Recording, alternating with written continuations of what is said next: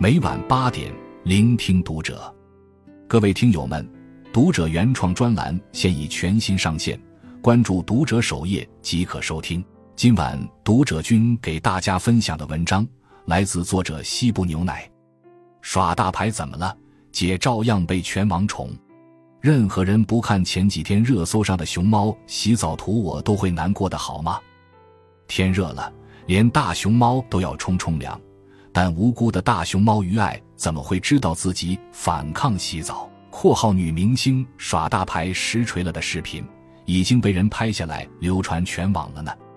一只熊猫洗澡要配备三个饲养员，两个半人摁住，剩下半个人一顿猛搓。妹妹艰难洗澡的同时，还有洗完的另一只熊猫哥哥于可在后面啃着竹子看戏。网友看热闹不嫌事大。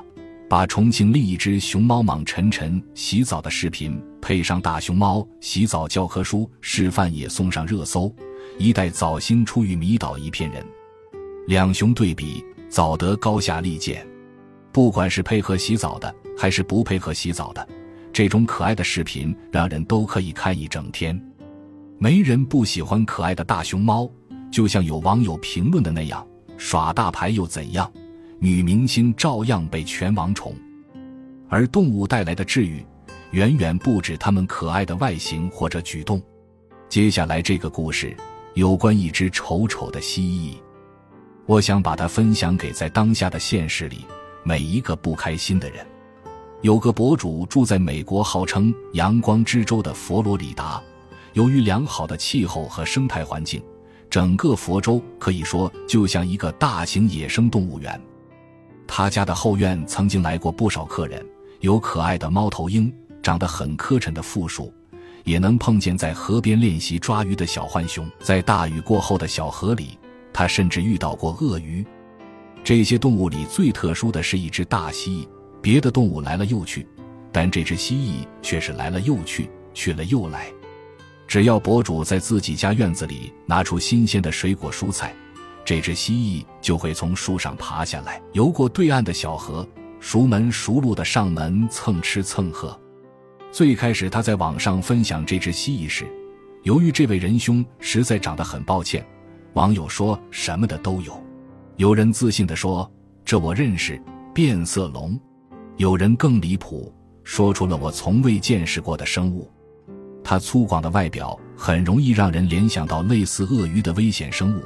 所以有一些担心的声音，还害怕它会不会喷毒液，没有歧视它丑的意思。蜥蜴表示谢谢，并没有被安慰到。不过，很快也有人为这只蜥蜴证明，它的全称是美洲鬣蜥。虽然长相不太好看，但它其实是世界上性情温顺且胆小的动物之一。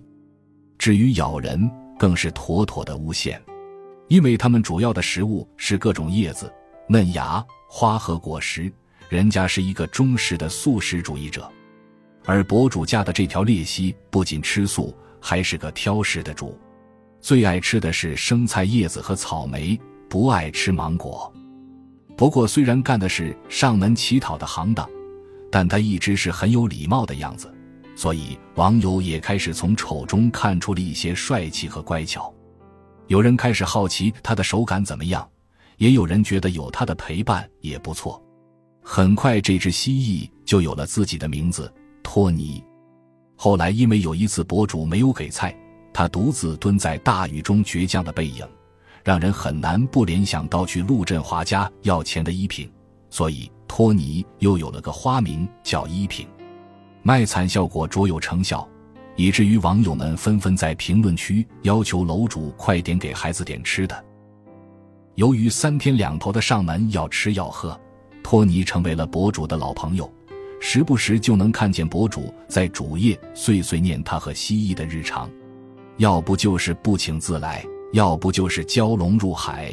吃饱了，人家还会带着小伙伴趴在门口的大树上晒太阳，晒得迷糊了也不是没从树上掉下来过。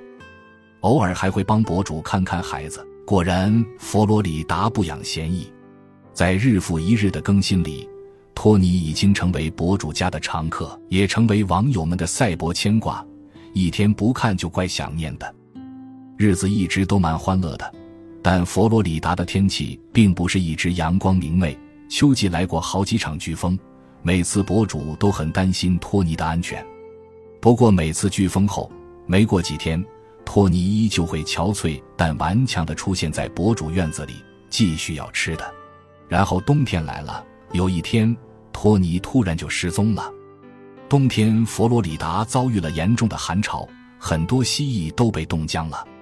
博主出去散步的时候。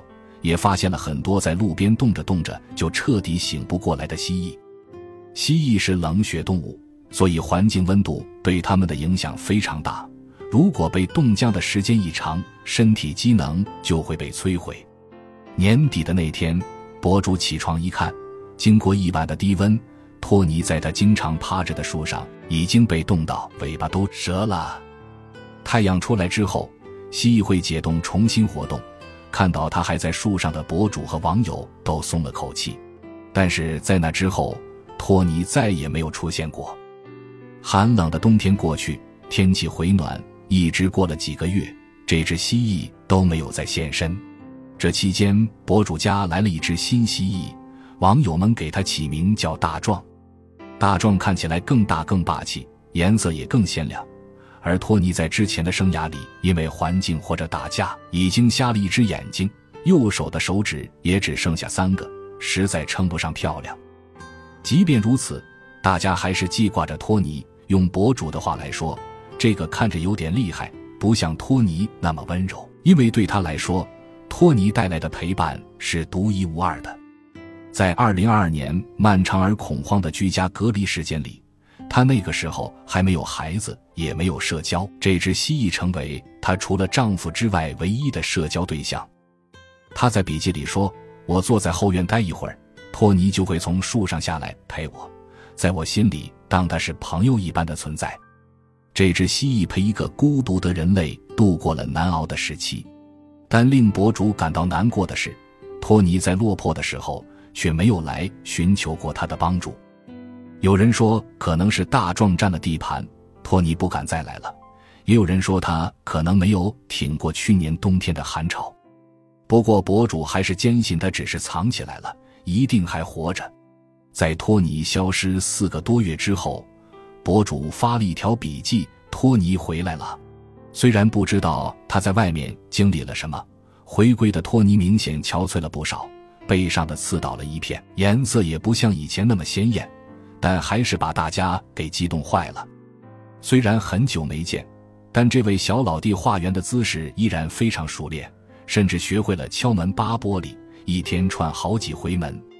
不过，托尼回来难免就跟大壮起冲突，两只蜥蜴争食物、争地盘。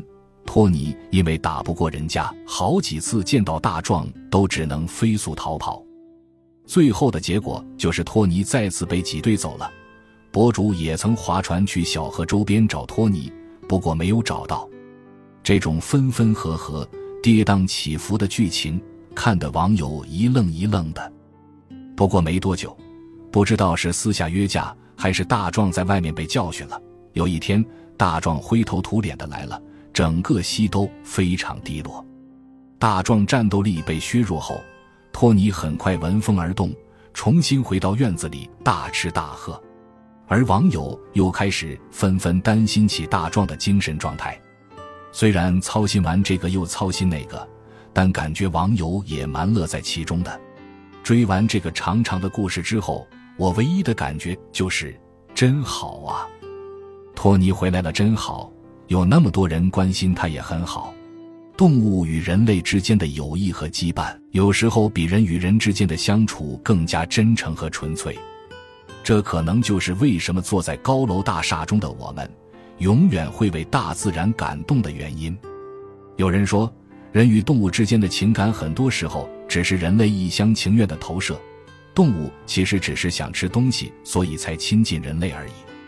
不过，就算是想吃东西的小动物，也依旧能给我们带来治愈。小红书有个作者，在冬天每晚都会在自己家门口放一盒猫粮和一盒水果。旁边架着一台监控，这个深夜食堂吸引了周围很多因为冬天没囤够粮上门化缘的小动物。其中来的最勤的是一只负鼠，几乎每年冬天它都来，从不乱咬乱叫，来了就安安静静干饭，吃到很喜欢的苹果，即使很想都吃完，但还是会礼貌地留下两块。吃完还会在镜头前洗手洗脸，然后体面地离开。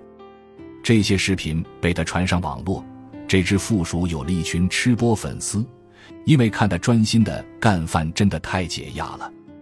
在动物串联起来的世界里，很多事都变得简单纯粹了。这个作者也曾遇到过一只上门躲雨的橘猫，他叫这只小猫橘座。自从收容它一次之后，橘座每天早上雷打不动的在八点钟准时上门要饭吃。他偷偷观察，发现这只小猫咪每天一大早出门，就开始在小区里挨家挨户上门化缘。到作者家时，虽然是早上八点，但已经结结实实干了三顿饭。这只小猫带着项圈，说明它其实是有主人的。作者推测，可能是它的主人没有精力照顾，所以局座才会跑出来吃百家饭。他写了一张纸条缠在局座的项圈上，让他带回了家。第二天，小猫的主人上门了。监控里，他是个七八十岁的老爷爷。不过他没有敲门，也没有按门铃，只是在门口邮箱里放了一叠钞票，给自家小猫交了伙食费。又过一天，老爷爷换了衣服，亲自上门道谢。之前没有写回信，是因为他年纪太大，那时候身体状况也很不好，手抖的已经写不了字了。局座是老爷爷和妻子一起领养的。老爷爷的妻子去世之后，他依然坚持一个人住在这个房子里。他的子女住在附近的城区，偶尔来看看他，但大部分时候只有小猫陪着他。在那之后，局座就成为作者和老爷爷之间沟通的小信使。老爷爷会对作者照顾局座表示感谢，作者也会托局座在中秋节的时候送个月饼快递。这些故事温暖了很多人。有网友说：“我每天上网就是为了看这种东西，就像网友们共同牵挂着远在北美一条蜥蜴的命运一样。这些生灵带来的人与人之间的链接，远比我们想象的更多。我想，他们在人类心中唤起的爱，是人类之所以迷恋这些动物的原因。”关注读者，感恩遇见。